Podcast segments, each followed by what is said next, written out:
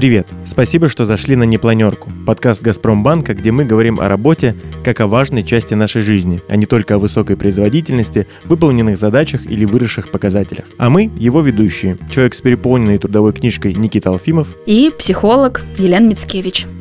За жизнь мы проводим больше 60 тысяч часов на работе и точно имеем право, чтобы они проходили счастливо. А помогут в этом правила профессиональной психологической гигиены, и их мы вырабатываем вместе с экспертами и вами, дорогие наши слушатели. Второй раз мы собираемся на непланерку и в этом эпизоде поговорим о психологической помощи. Точнее о том, почему нам так сложно признавать себя уязвимыми и просить участия и сочувствия, и о том, как это отражается в конечном итоге на нашей жизни и ее большей части на работе.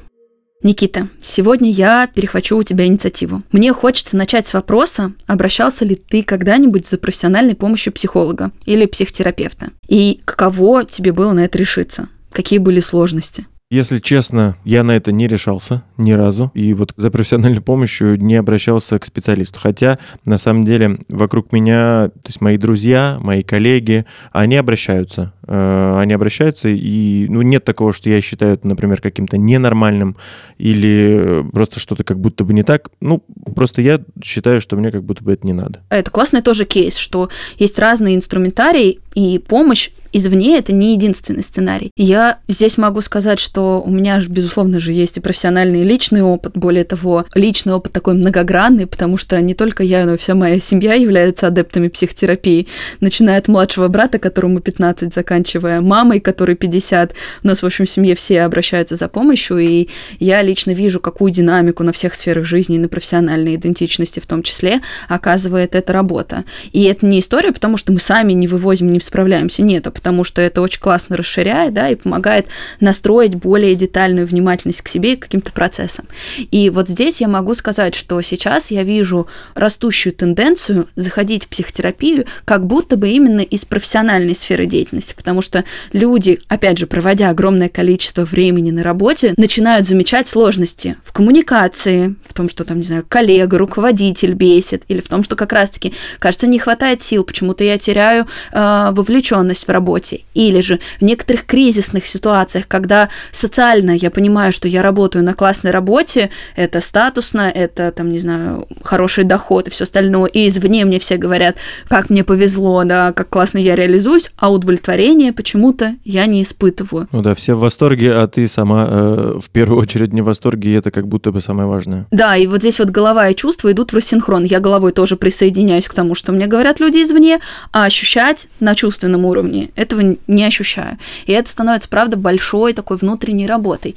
И при всем при том, что, например, как будто бы такие запросы через профессиональную сферу деятельности людям кажутся более обоснованными, чем просто отношения с мамой или отношения, там, не знаю, э, с собой. Это кажется чем-то таким эфемерным, как это пощупать, а тут какая-то прямая корреляция. Вот пошел, научился разговаривать с коллегами, м? Угу. там, не знаю, повышение пошло или там как-то качество и эффективность работы улучшилось. Но даже с такими запросами люди испытывают огромное количество стресса, сопротивления, стыда и неловкости, потому что, ну как, ну нормальные же люди справляются как-то сами, что я? Ну, мне кажется, это какое-то, да, да, простите, прибью. Мне кажется, это вот, ну, какое-то э, у нас устоявшееся мнение, что мы должны стиснуть зубы и сами совсем справиться, и зачем нам еще кто-то, чтобы э, с этим справиться. И, наверное, вот это сложно переступить тоже. И не только какие-то стереотипы и ограничения, которые есть у них в голове, там, установки, что это стыдно, это неправильно, ты должен быть сильным, ты должен сам справляться, что если у тебя есть какие-то проблемы, только ты в этом виноват, но они еще и внешне они слышат конкретно эти фразы, видят какие-то кривые, косые взгляды и ощущают, переживают собственную какую-то такую уязвленность и как будто бы недостаточность. Но Здесь очень, правда, важная мысль, что в конечном итоге с этими сложностями жить не людям из вашего окружения и вам. Здесь очень хочется поговорить об этой персональной ответственности за то, как вам справляться с какими-то неудобствами, потому что действительно быть И иметь поддержку – это очень важно. Я как помогающий специалист говорю, да, у нас есть даже профессиональное требование. Чем больше ты имеешь там частной практики, как-то у тебя соразмерно должно коррелироваться количество личной поддержки. Это как такая метафора, как с чебурашки Гены. Да, Гена, давай я понесу апельсины, а ты понесешь меня. Что кто-то должен поддерживать, если ты пытаешься какой-то непосильный груз поднять. Да, это помогающий ну, да. специалист или какая-то среда. И я правда вижу огромное количество людей, у которых, не знаю, классные отношения с родителями, родителями, здоровая какая-то обстановка, они говорят, но «Ну, мне хватает. Какой-то терапевтический элемент у меня есть в других отношениях с классными друзьями, или там, не знаю, с папой, или с супругом. И я самостоятельной регуляции вывожу, но бывают очень разные обстоятельства, и не стоит стыдиться одиночества, усталости, слабости, да, вот этого ощущения, что ты беспомощнее, чем проблемы, которые как-то давлеют над тобой. И это нормально просить о помощи. Ну вот это все-таки пережитки какие-то прошлого. Это вот какая-то культурная такая вещь. У нас вот досталось это в наследство, что мы совсем должны справиться сами. Или все-таки... Это на самом деле комплексная проблема, которая, безусловно, имеет и общие такие м, культуральные особенности, как ментальный код, когда ну, внешне не должны быть видны твои проблемы. То есть со стороны соседям должно казаться, ситуация, что у тебя образцовая семья. И я могу по себе сказать, у меня папа в том числе как-то придерживался такой установки. Извини, тебя должны хвалить, ты должна справляться. А то, что вот где-то там, ну вот придержи это, в общем и целом, при себе. Создание какой-то картинки, которую видят Да, другие. это про быть, а не, э, точнее, казаться, а не быть. Угу. Да, потому что, окей, это вот как девочкам тоже очень многим, все равно социально-гендерные установки, они откладывают огромный отпечаток. И девочкам тоже в подушку поплакала, слезы утерла и дальше пошла. Никто не должен видеть твоих слез, а мальчикам так вообще как-то, да, плакать нельзя. И помимо каких-то общих средовых аспектов, которые давлеют, есть еще, безусловно, частные моменты в каждой семье, которые звучали разными голосами от разных персонажей. Поэтому я бы предложила нашим слушателям, если вам хочется не только сейчас просто легализовать внутри себя это право, но и попробовать чуть-чуть так самостоятельно поработать, позамечать, кто из текущего окружения транслирует вам эти идеи, какие конкретные люди в прошлом, какими фразами звучали, а что вообще-то могло как в какой-то гибрид внутри вас перерасти, и вы уже, например, не распознаете чьи-то формулировки, там, чья-то внутренняя критика, которая запрещает, но как минимум позамечать вот эту внутреннюю часть, которая критикует, давлеет и не принимает вас при каких-то обстоятельствах, можно. Прям я предлагаю визуализировать этот образ и повыписывать. Можете прям поставить наш подкаст сейчас на паузу, взять чистый листочек и повынимать это из себя. Как минимум заметить, что эта часть есть внутри вас, и что, внимание, это часть, потому что у многих людей вот в процессе этой волны критики появляется ощущение, что вот этот вот голос, вот этот вот внутренний запрет, эти стереотипы, это весь я. Это вся моя личность, которая не дает мне. Но нет, там есть и гонимый, и гонитель. И здорово бы их внутри пораспознавать. Ну да. Э, мне кажется, да, второй уже выпуск, вторая не планерка, и мы все равно проповедуем э, все-таки какую-то часть самоанализа. Надо обязательно на чем-то основать. Надо сначала немножечко в себе разобраться, чтобы знать, э, о чем рассказывать даже тому же специалисту. Ну вот у меня есть такое ощущение, что вот на протяжении последних, да, нескольких лет, ну, возможно, не знаю, там 7-10 лет, обращаться за помощью как будто бы стало э, нормальным. Четыре года назад еще была вообще история, что это ты не дикий, ты не умалишенный, не больной, если ты обращаешься за помощью. Хотя, казалось бы, время какое-то не, не, не очень отдаленное. Сейчас с этим, безусловно, проще. Люди уже понимают, например, среднюю стоимость, почему это так дорого, там, в кавычках. А может быть, для кого-то и без кавычек, да, ну, стоимости разные действительно бывают услуг. Ну, в общем, средняя стоимость уже как-то понятна, легализована, но стереотипов на самом деле еще огромное количество давлеет. И мне регулярно регулярно приходят в директ сообщения от людей, которые говорят, спасибо, я обратился, да, и мне стало легче. Но то, что сейчас есть некоторый спад, потому что если, например, еще год даже два года назад, два года назад был такой всплеск, и где-то это становилось таким мейнстримом, то сейчас я вижу некоторую тенденцию, что скорее люди более вдумчиво и осознанно уже обращаются за помощью. Не просто потому, что все побежали, я побежала. Это что-то крутое, модное среди подружек, прикольно сказать, а я тоже работаю с психологом. А сейчас, правда, уже уровень все-таки осмысления и рефлексии у людей поднимается, и осознание себя, с чем я вхожу в психотерапию, становится у людей более четким. Но для тех, кто до сих пор, возможно, сейчас находится в состоянии, не знаю, опять же, опустошенности, кризиса, подавленности, я хочу сказать, друзья, пожалуйста, то, что вы чувствуете, это очень важно. Нет, оно само не пройдет. Да, у многих даже на уровне речи отсутствует действующий персонаж. Изменится, пройдет, угу, угу. куда пройдет, кем изменится, да, попробуйте увидеть себя, даже хотя бы в словах, чтобы у вас был «я изменю», да, активный действующий персонаж, который как-то включится и поможет вам в ваших переживаниях. Но все равно присутствуют какие-то страхи, которые мешают нам э, это делать, становятся каким-то препятствием. Какие именно страхи могут нас э, оттолкнуть от решения обратиться к специалисту? Но здесь на самом деле несколько есть таких ярких причин. Первое – это страх, в принципе, соприкоснуться со своей уязвимой частью, потому что человек настолько надевает броню, и в нем существует такая установка «я должен справляться самостоятельно», или вообще слабость – это что-то недопустимое, что, соответственно, соприкоснуться вот с этой частью, которая, тем не менее, внутри существует, как бы она ни вытеснялась, очень больно, очень странно, очень страшно, очень стыдно, и вот для таких людей, в том числе, мы сейчас и проговариваем эти вещи, чтобы показать, что да, это вообще-то в мире существует, и вы точно не один. Вот это ощущение, что ты не один, оно может очень сильно нейтрализовать и поддерживать, и создавать ощущение «я ок в том, что мне не просто, в том, что я, кажется, один не справляюсь. Есть и еще некоторый пласт, когда у человека кажется, что это не вопрос соприкоснуться с этой уязвимой частью, это вопрос какой-то требовательности к себе. И вот мы в прошлый раз, помнишь, говорили, ну удиви меня, когда кажется, да, что да, я да, настолько да. умный, настолько вообще прокачанный, столько книг прочитал и вообще-то тут психологией увлекаюсь. Давай, что... психолог, будь лучше меня и расскажи мне лучше меня. Да, да, да, да, что в смысле, кто найдется кто-то лучше. А здесь не про лучше или хуже. И вообще, кстати, не про когнитивное осмысление.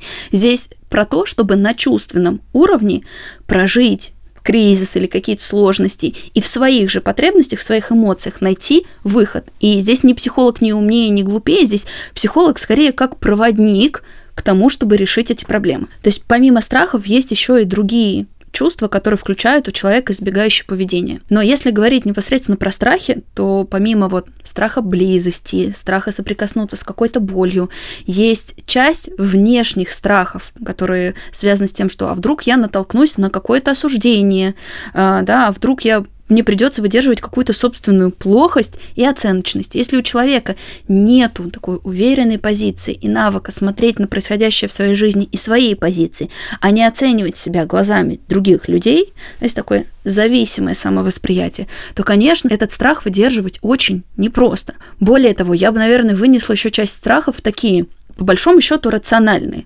Наткнуться на непрофессионального специалиста. Страх некоторой какой-то манипуляции, потому что я прям отдельный пласт э, установок, когда а вдруг кто-то залезет ко мне в голову, а вдруг мной будут манипулировать. Да? У нас нет ощущения у людей в массе, что а, обращаясь к психологу, ты будешь на равных. Взрослый взрослый.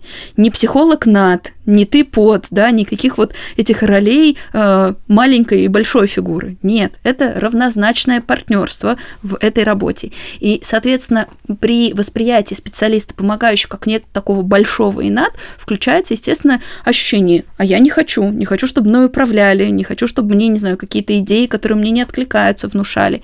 И, здесь, опять же, необходимо учиться прислушиваться к себе, потому что зачастую ваши ощущения могут действительно сигнализировать вам о том, что что-то дискомфортное происходит в терапевтическом контакте. У меня есть огромное, к сожалению, количество историй от клиентов, когда ну, какая-то ретравматизация происходила.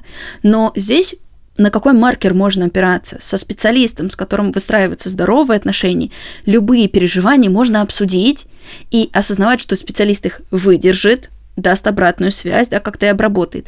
Но здесь, к сожалению, это все все равно проверяется эмпирическим путем, поэтому шагнуть в страх все равно придется. Ну да, то есть э, получается так, что пока ты это не попробовал, пока ты не обратился, пока не пообщался, э, эти страхи, они страхи, страхами и останутся а дальше уже просто будут продолжать жить. И вот если все-таки сам не попробовал, то кто бы тебе об этом не говорил, наверное, эм, ты не развеешь эти страхи. Да, есть такой финальный пласт страхов, я бы их назвала экзистенциальными.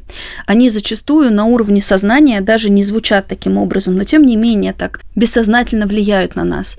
И это страх изменений. Счастья мы боимся бессознательно зачастую так же сильно, как и несчастье какого-то, потому что тогда его придется выдерживать, тогда придется в том числе выдерживать какое-то свое отличие от окружающих людей, потому что с собой встретиться это тоже требует огромного мужества от людей. И вот на этой экзистенциальной глубине, да, а вдруг я увижу свои переживания, а вдруг я увижу, и мне придется как-то переосмыслять, кто я, как я живу, чем я занимаюсь, важность своей жизни. То есть такая смысловая история. Она тоже... Некая бо- боязнь типа правды, но только от себя уже. Да, да, да. Угу. О себе, о своей жизни, об отношениях, в которых я состою, о работе той самой, которая может быть социально, правда, очень успешна, а, например, с точки зрения эмоциональной атмосферы абсолютно токсично. Такое тоже часто бывает. Признать, что ты работаешь в очень статусном бизнесе, но эмоционально абсолютно негуманным бывает неприятно.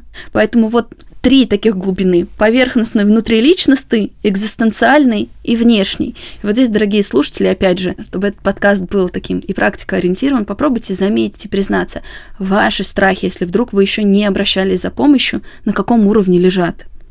Да, подумайте, пожалуйста, почему именно вы боитесь этого. И э, дальше уже, ну, надо уже что-то с этим делать. Ну, пожалуйста, делайте. Мы хотим, чтобы у вас все было хорошо. Начинать себя – это верная стратегия, особенно когда вопрос касается психологически комфортной среды и эмоционального здоровья. Но далеко не всегда один человек способен противостоять глобальной структуре, обществу или корпорации. Нам стало интересно, может ли выжить в современном мире компания, которая не вписывается в тренд заботы о сотрудниках. И что делать, если вы с этим столкнулись? Поговорить на эту сложную тему нам хочется с бизнес-вумен Татьяной Черниковой. А, Татьяна начинала администратором салона красоты в Магнитогорске и за 20 с небольшим лет прошла путь до основательницы и совладельца шести московских салонов «Мастера красоты». Татьяна, а, доброго дня. Никита и Елена, здравствуйте. Спасибо, что нашли для нас время. Да, спасибо вам, что пригласили. Очень рада участвовать в вашем подкасте. Татьяна, вот э, такой момент. Компания, она может быть крупной, может быть классной, может иметь хорошую капитализацию, внедрять какие-то передовые решения, но при этом она может быть, как это называется, эмоционально импотентной, вообще не заботиться о чувствах и переживаниях своих сотрудников. По опыту так вообще бывает? Э, возможно ли это и почему так происходит? Это прискорбно, но я сталкивалась чаще всего, что такое бывает в крупных компаниях, в компаниях-монополистах, в регионах, где чаще всего работа – это работа. Людям негде работать, они приходят устраиваться на комбинат, либо в другие учреждения, где пришел, отработал, получил заработную плату.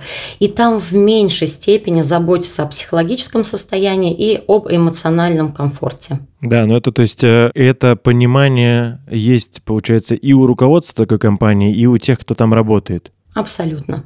Ни у тех, ни у тех нет стремлений чтобы налаживать вот этот эмоциональный фон. Более того, нет цели. А зачем это делать? Люди и так работают, они и будут работать. А вот в крупных городах, да, ситуация совсем другая, потому что здесь рынок работников, и э, работники уже ищут более комфортные для себя условия, э, подходящего лидера, что внутри именно создано для того, чтобы мне как сотруднику было комфортно работать на предприятии. Но при этом даже в больших городах мы видим часть компаний, которые относится как, знаете, как сокожвыжималка к лимону, э, к ресурсам своих сотрудников. И тем не менее, да, вот вы как владелец бизнеса, как смотрите вообще на эту картину, да, и как с точки зрения своей вообще взаимодействия с своими сотрудниками, какие нормы эмоционального комфорта выстраиваете? Я являюсь владелицем бизнеса 8 лет. До этого я работала еще 12 лет в нашей индустрии, и, конечно, она проходила много этапов. Но точно могу сказать, что сейчас крупные сети очень заботятся о эмоциональном комфорте своих сотрудников. Когда я выстраивала свою сеть, изначально это все было построено таким образом, чтобы мои сотрудники имели доступ как к психологическому сопровождению, так и к коучинговому сопровождению. И мы в компании да уделяем очень большое большое внимание этому аспекту. Но мне кажется, да, вот при таком опыте, при э, вот таком вот большом пути, наверное же, э, вы точно следили э, и видели, насколько это хорошо действительно влияет, не знаю, но если по итогу мы смотрим на, возможно, заработок, да, на то, как начинает работать компания, в которой у сотрудников все хорошо. То есть здесь можно один раз вложиться и потом еще больше от этого получить, я же правильно понимаю? Абсолютно правильно понимаете, Никит, потому что это настолько напрямую взаимосвязано. Вот сколько я в, вкладываю, помогаю, развиваю, э, я не знаю, там, успокаиваю своих сотрудников, вот настолько от этого будет зависеть моя прибыль. И здесь вот э, причинно-следственная связь, да, что первое, курица или яйцо, яйцо или курица. Вот здесь я то же самое могу сказать, что первое, что ты инвестируешь, вкладываешь в психологическое, эмоциональное э, состояние и зрелость своих сотрудников, или сначала прибыль и выручка. Сейчас вообще, ну, я думаю, не только в нашей индустрии, но уже отошло то, что специалист должен быть только профессионален, как жесткие скиллы, да, но есть вот эти мягкие скиллы, и туда точно входит его психологическое и ментальное здоровье. А что вы можете сказать собственникам бизнеса или руководителям, у которых есть следующий страх перед убеждением? Вот сейчас они расслабятся, вот сейчас мы им создадим комфортную среду, и они, не знаю, возьмут и уйдут, или возьмут и перестанут эффективно работать, что вот эта вот история, что как будто бы сотрудник, который голодный, дефицитарный, это лучшая стратегия. Ведь это, правда, очень распространенное заблуждение и установка. Да, мы так много им дали, они взяли, забрали и ушли куда-то еще. Да, так как у меня еще есть консалтинговая компания, и я с этим убеждением сталкиваюсь очень часто, мне постоянно про это говорят, что нужно держать, как знаете, прям в черном теле своих сотрудников, чтобы они никуда не смотрели. Но в этой индустрии я 22 года и прошла разные стили управления. Считаю вот на своей компании это максимально эффективно. Чем больше ты вкладываешь своих сотрудников, тем больше они будут с тобой и дольше работать.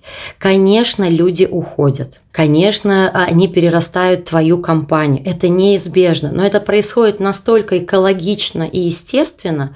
Масса никогда от тебя не уйдет. Но масса может от тебя уйти, если ты как раз не помогаешь своим сотрудникам и не сохраняешь вот этот экологично-эмоциональный фон. Но здесь есть другое но. Почему еще руководители боятся?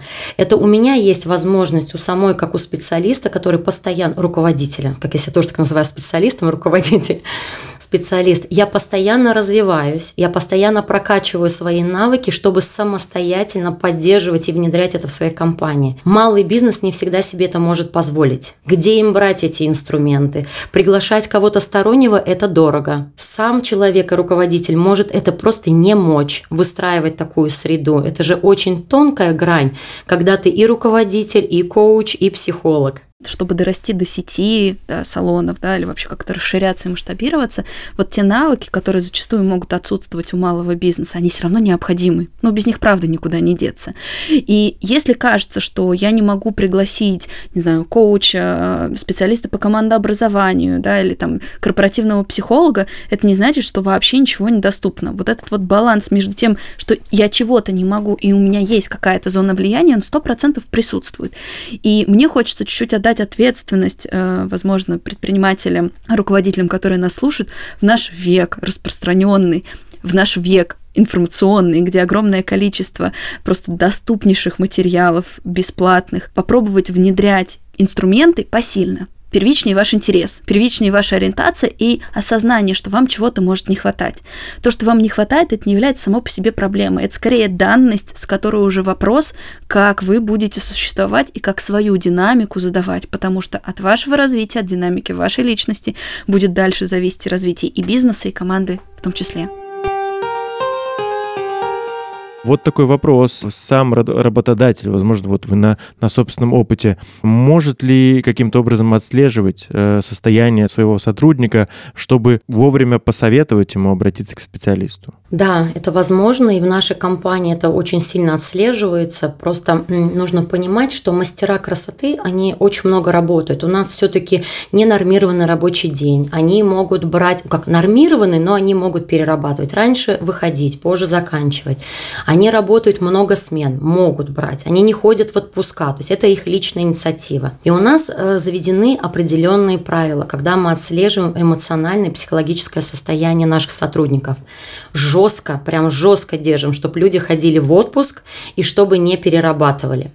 И второй момент, ежеквартально мы встречаемся со своими сотрудниками один на один, руководитель, HR-директор, и уже вот там начинается такой разговор. Как ты себя чувствуешь? Что у тебя происходит сейчас в семье? Какие у тебя планы личные и профессиональные? Куда ты движешься? Чем мы можем тебе помочь? И вот это наши рэперные точки, по которым мы замеряем, как себя сотрудник чувствует.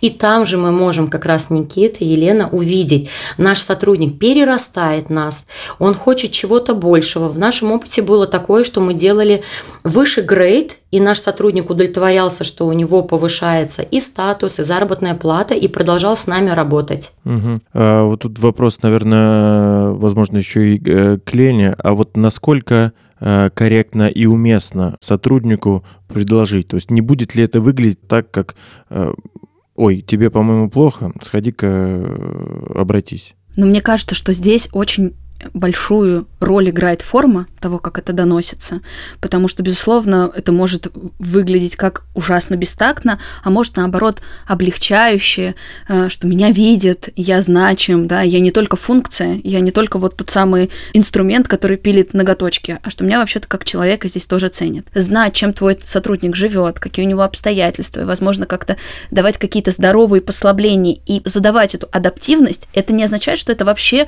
лишает структур бизнеса, что можно делать все, да, или там, что все простительно. Но быть внимательным и чутким – это, правда, залог долгосрочных отношений, профессиональных в том числе. Да, еще здесь такой важный очень момент, который мы для себя отследили, что личные цели сотрудника должны совпадать с целями компаниями. И в нашей именно сети у нас выстроены доверительные отношения. Как Елена сказала, я всегда пользуюсь правилом не что, а как.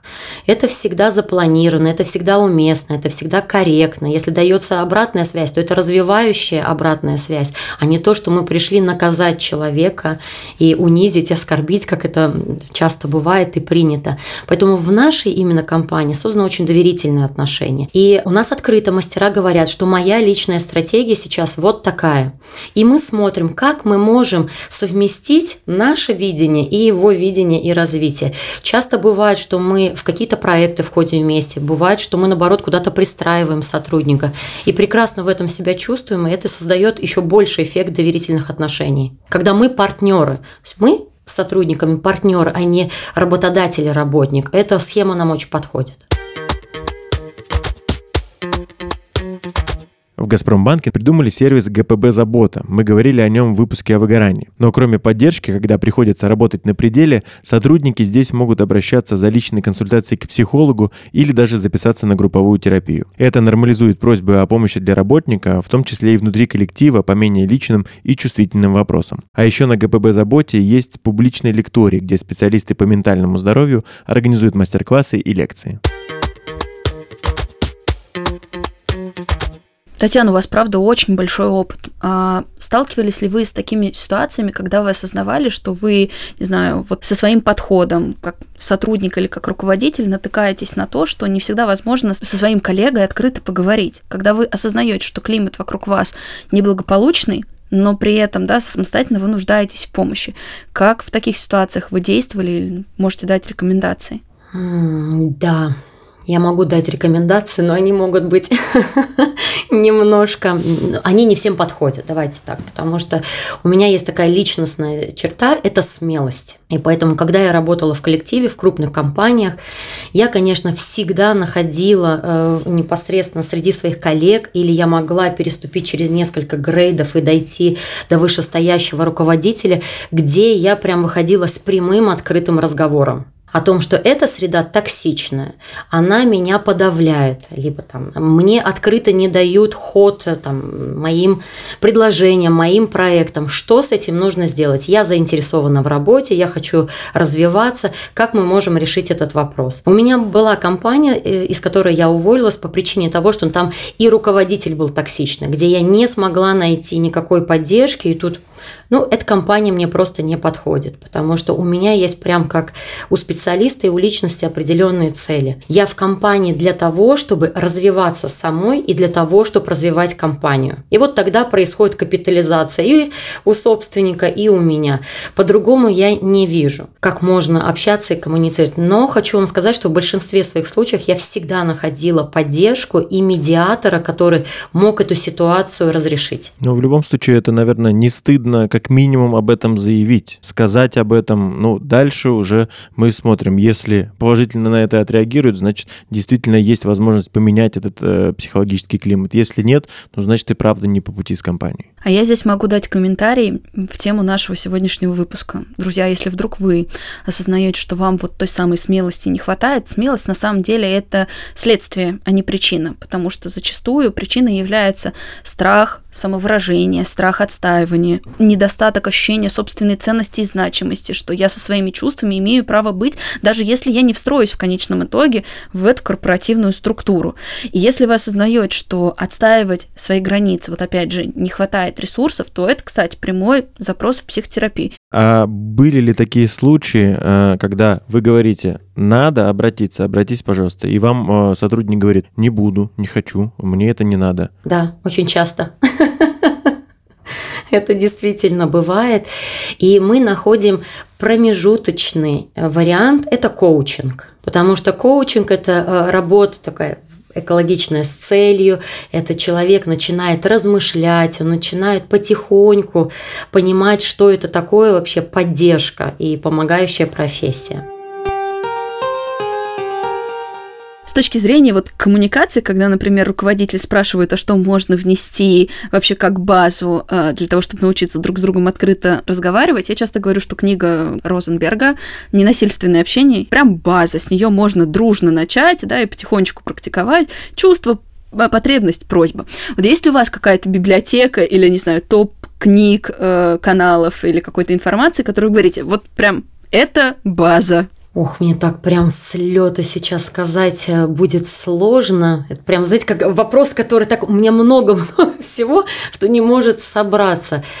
Что может быть базой? Вообще чаще всего хочу вам сказать, что в моей работе все начинается запрос на психолога с личных целей. Это отношения. И чаще всего это все-таки дети. Вот это первое, куда я вообще вхожу эм, так свободно и рекомендую Людмилу Петрановскую. Она очень хорошо рассказывает про психологию, но через родительско-детские отношения. И вот мои сотрудники плавно через родительско-детские отношения переходят в отношения работодатель и работник и партнерство. Вот мы начинаем чаще всего с Людмилой Петрановской, как бы это ни звучало вот странным. Я могу здесь поделиться, что у Петрановской есть одна очень классная открытая лекция, по-моему, на Ютубе про личные границы. Это не то, что даже лекции, там были вопросы-ответы. Я ее тоже очень часто рекомендую даже э, людям, у которых нет детей, потому что базу, которую она закладывает, вообще первично необходимо иметь самим взрослым. И да, к сожалению, у нас есть такая история, что ради детей мы готовы стараться больше, чем ради себя, и иногда это такой финт ушами и заход с обратной стороны может действительно работать. Татьяна, а может быть, вы можете что-то порекомендовать просто вот от текущего нашего диалога, от какой-то открытости. И вот я бы две рекомендации попросила. И людям, которые хотят э, какую-то психогигиену навести в профессиональной своей идентичности, и руководителям, которые заботятся о климате в, в своей команде. Да, я с удовольствием поделилась бы одной историей. У меня был опыт коучинговой сессии, самый дорогой в моей жизни, не буду говорить, сколько она стоит. Это был мужчина-коуч, и я пошла с запросом. Я говорю, вы знаете, я не вижу своего стеклянного потолка. Это уже после того, когда у меня был, по-моему, 5 лет личной терапии. И он рассказал свою личную историю, которая меня потрясла. Это долларовый миллионер, он венчурный инвестор, у него много бизнеса, вообще он такой серийный предприниматель. И он рассказал свое развитие, которое меня подтолкнуло к тому, что это не стыдно, потому что раньше я тоже стеснялась про это говорить. Бытует мнение, что к психологам идут слабые люди. Я сейчас пересмотрела эту точку зрения, потому что тот, кто обращается к психологу, это очень сильный человек, который готов заглянуть в самые темные уголки своей души. И мой коуч рассказал о том, что когда он добился уже очень высоких результатов финансовых, он понял, что как раз вот этот финансовый потолок, и не только, и личностный, в отношениях и с детьми, над ним нависает, но он не может понять, в чем причина. На уровне личности он разобраться с этим не смог. Ему на тот момент было 45 лет, сейчас ему эм, около 60. И вот тогда было его первое обращение к психологу и к человеку, который помогает разобраться со всеми аспектами, которые у тебя находятся внутри, с программами, с установками, то, что даже мы не осознаем, потому что это находится в большом слепом пятне. И вот именно эта коучинговая сессия дала мне зеленый свет говорить об этом открыто.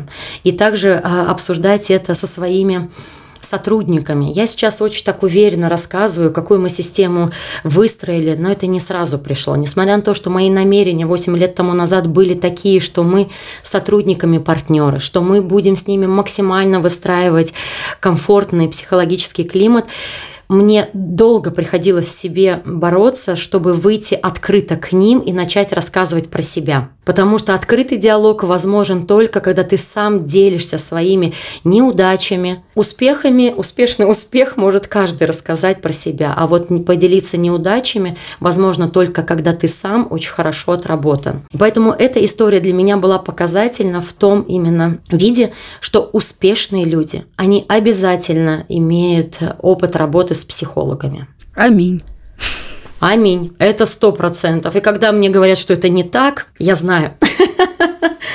Это как раз-таки то, о чем мы говорили. Вот есть а, положительный пример. Нам лично рассказали о том, что действительно это важно, и мы, мне кажется, должны... Ну, вот он, вот он прямо у нас перед глазами или у наших слушателей сейчас в наушниках или где-то в колонках. Да, это важно, это нужно, и этого не стоит бояться. И, Никита, это как раз-таки, знаешь, как э, такая визуальная, звуковая демонстрация тех страхов и переживаний, которые я, в общем, описывала чуть раньше, да, про то, что уязвимости, открытости, боли, признаться себе, встретиться с собой. Это правда очень большое давление оказывает, но через эту боль точно стоит пройти, потому что вообще боль – это спутник живого человека. Боль не испытывают только мертвецы. И здесь это как метафоры, да, это не только физическая смерть, но и вообще просто какая-то закостенелость души. Поэтому боль не является сама по себе проблемой. Вопрос, как мы научаемся ее выдерживать, да, с ней работать и взаимодействовать. И трудности тоже какая-то, знаешь, нестерильность нашей жизни, тоже естественность, естественный процесс. Поэтому здесь, чем больше адаптации и адаптивных навыков у нас будет, тем легче нам будет справляться с разными обстоятельствами и развивать свою карьеру. А руководитель это обязан делать потому что за его психологическим состоянием и здоровьем э, обязательно шлейфом идет состояние психологического здоровья его сотрудников, персонала. По-другому никак. Лидер задает тон. Спасибо вам огромное, Татьяна. Я испытывала столько ликования внутри, столько радости и освобождения, когда чувствуешь людей, которые с тобой соразмерны в ценностях, синхронны в каких-то идеях. Много, правда, легкости и надежды появляется внутри, что, правда, у нас все больше и больше руководителей бизнесов будут задумываться о долгосроке. Вот мне часто хочется сказать, мы идем как, быстро или долго? Вот если долго, то нужно чуть больше нюансов учитывать при командообразовании. Спасибо вам большое, что задаете такой тон. Спасибо большое за нужную, полезную информацию. Я думаю, что э, нам надо обязательно ее переварить и принять к сведению. А Елена, Никита, спасибо вам что, еще раз, что пригласили, что я участвую в этом подкасте. Я уверена, что за психологической гигиеной, за эмоциональным комфортом на работе будущее. Как вы и сказали в самом начале, человек очень много проводит время на работе, а он должен это проводить в очень комфортных условиях. Спасибо вам. Вот мы обсудили основные страхи и проблемы, которые нам мешают э, прийти к тому, что нам надо попросить помощи, когда дело касается работы и не только. Но, мне кажется, есть еще достаточно такая специфическая история, почему люди не идут за помощью. Э, во-первых, их пугает огромное количество специалистов, которые как будто бы называются примерно похоже. Есть и психотерапевты, психологи, психоаналитики. Э, для простого человека, наверное, э, тут разграничить э, этих специалистов очень сложно. Ну и есть огромное количество подходов, э, в которых они работают, то есть гештальт-терапия, поведенческая терапия, их, ну, я не знаю, наверное, огромное количество. И непонятно, куда идти, что поможет в этой ситуации лучше, тратить время и деньги вот впустую как будто бы не хочется. Есть ли возможность объяснить четко, просто по пунктам, что делать, куда идти, к кому обращаться? В любом случае, вот здесь у меня, кстати, был очень классный выпуск. Э, если захочется в эту тему прям глубже занырнуть, в четвертом сезоне в подкасте это, это важно, с врачом-психотерапевтом. Это первый ответ на вопрос про статус психотерапевт и психиатр – это люди с медицинским образованием, которые в том числе имеют возможность медицинской поддержки, медикаментозной поддержки человека. И там мы как раз-таки говорили о том, вот кому идти к психологу или к психиатру, и в идеальной картине точка входа в конечном итоге имеет мало значения, потому что хороший психолог направит, если необходимо, за медицинской помощью да, коллеги. Опять же, если психиатр будет понимать, что это не его вотчина, а скорее психотерапевтическая работа, направит к психологу. То есть в целом они все в такой большой связке работают да, и да, перенаправляют? Да, конечно. Угу. Я очень часто работаю, например, с, люд- с людьми, вот если у человека депрессия, да, или какое-то сложное состояние, в связке с врачом, с которым мы как-то взаимодействуем и обсуждаем, в хорошем смысле обсуждаем состояние человека, нужно или не нужно и так далее. То есть это такая многогранная командная работа. Что касается подхода, я бы, наверное, ответила так по опыту и личному, и профессиональному могу сказать, что вторичен подход, первичная личность помогающего специалиста. Я, конечно, здесь долго могу рассказывать, что вот, там когнитивно-поведенческая терапия, она направлена на, в первую очередь, работу с мышлением и с поведением, хотя и пласт взаимодействия с чувствами там тоже есть. Гештальт-терапия, она направлена на работу с телом, с чувствами, с понятием ответственности и так далее. Психоаналитики – это вообще психоаналитический подход, это скорее там форма взаимодействия чуть-чуть отличается, потому что если в гештальт гештальтерапии есть какое-то самораскрытие и личность помогающего специалиста, то психоаналитик скорее такой чистый проекционный лист. Но мне не хочется сейчас этим ответом усложнять и добавлять сомнений и запутанности для наших слушателей. Здесь скорее я предлагаю обратить внимание на то, да, что вы хотите от работы получить, какое ощущение, да, зачем. И второе, какому человеку вам комфортнее было бы довериться. Ведь в конечном итоге вы разговаривать будете не с подходом, не с дипломом, да, а с какой-то личностью. Я, например, здесь как руководитель точно так же продумывала, каково это человеку искать иногда вслепую, да, помогающего специалиста. Можно послушать, что человек говорит, почитать его мысли, как-то понаблюдать за ним со стороны. И в конечном итоге, вызывает у вас человек доверие или нет, это все равно лежит в пласте внутренних ощущений человека. Ну, есть какое-то и первое впечатление, возможно, да, тут будет влиять. Конечно. И первая встреча – это все равно такая синхронизация, когда ты свою гипотезу условно обкатываешь, да, вот ты uh-huh, выбрал uh-huh. человека, ты понимаешь, что э, дальше нужно как-то прислушаться, все равно идти в этот страх в переживании и замечать свои отклики. И первые несколько встреч – это все равно такая синхронизация и налаживание контакта для того, чтобы уже идти и двигаться в эту работу. Я понимаю, что есть страх и хочется гарантии. Вот что сейчас я дам какие-то четкие рекомендации, и я тогда точно с первого... Прямо здесь и сейчас получить результат. Да, но жизнь, она вообще не очень сильно про гарантии. Она про тест гипотез, про нахождение лучшего для себя. И уже на этом этапе поиска я предлагаю нашим слушателям прислушиваться к себе. Ну да, мне кажется, в любом случае э, не будет такого, что э, поход к специалисту окажется абсолютно бесполезным. Все равно какой-то результат будет. Да, возможно, э, хочется чего-то еще, но без, без первой пробы как будто бы этого не понять. Да, безусловно. Более того, часто бывает, что человек, не знаю, перерастает одного специалиста, или, например, его проблема начинает выходить за специализацию, да, как-то за границы работы помогающего специалиста и менять, двигаться дальше как-то. Это тоже абсолютно нормально. Но перед этим, это тут такой важный ремарк, чтобы это не было избегающим поведением, это тоже открыто обсуждается с текущим психологом. Поэтому я правда желаю вам найти специалиста, с которым вам будет комфортно открываться. Вот попробуйте обратить внимание на этот внутренний отклик. С кем вам будет легче выдержать этот страх? Мы про страхи сегодня говорили, про стыд сегодня говорили. Вот это такой маленькая ремарка, маленький ориентир. Попробуйте заметить, с каким человеком помогающий специалист человек, вам будет легче все свои страхи и переживания проживать и испытывать, и разбираться в них. Мы с вами были на непланерке. Подписывайтесь на подкаст на Яндекс Музыке, Apple подкастах и других платформах. Оставляйте ваши реакции и комментарии, для нас это очень важно. Услышимся через неделю. Пока-пока.